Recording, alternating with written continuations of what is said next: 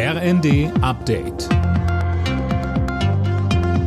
Stündlich neu. Auf den Punkt informiert. Ich bin Philipp Nützig. Die Proteste gegen Rechtsextremismus in Deutschland reißen nicht ab.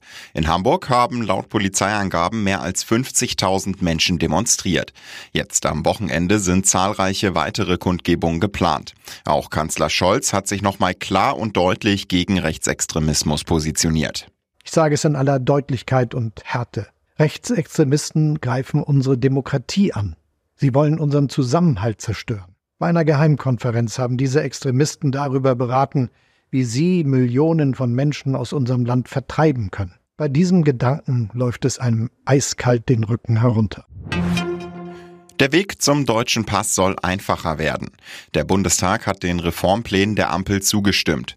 Die Wartezeit bei der Einbürgerung soll von acht auf fünf Jahre gesenkt werden und die doppelte Staatsbürgerschaft grundsätzlich möglich sein.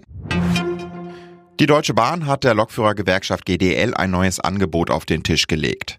Die Bahn bietet einen Lohnplus von bis zu 13 Prozent und die Möglichkeit, dass Beschäftigte ab 2026 ihre Arbeitszeit bei vollem Lohnausgleich auf 37 Wochenstunden reduzieren können.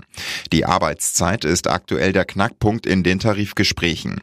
Bahnpersonalvorstand Martin Seiler sagte. Wir wollen eine weitere Eskalation vermeiden. Wir machen erneut große Zugeständnisse im Gegenzug erwarten wir allerdings auch, dass wir endlich miteinander reden, miteinander verhandeln und dass die GDL an den Verhandlungstisch kommt. Die GDL will das Angebot nun prüfen. Deutschland hat sich vom verstorbenen Franz Beckenbauer verabschiedet. Bei der Trauerfeier in der Münchner Allianz Arena kamen tausende Menschen zusammen. Wir nehmen Abschied von einem Weltklasse-Fußballer und einem großartigen Menschen, sagte Bundespräsident Steinmeier. Alle Nachrichten auf rnd.de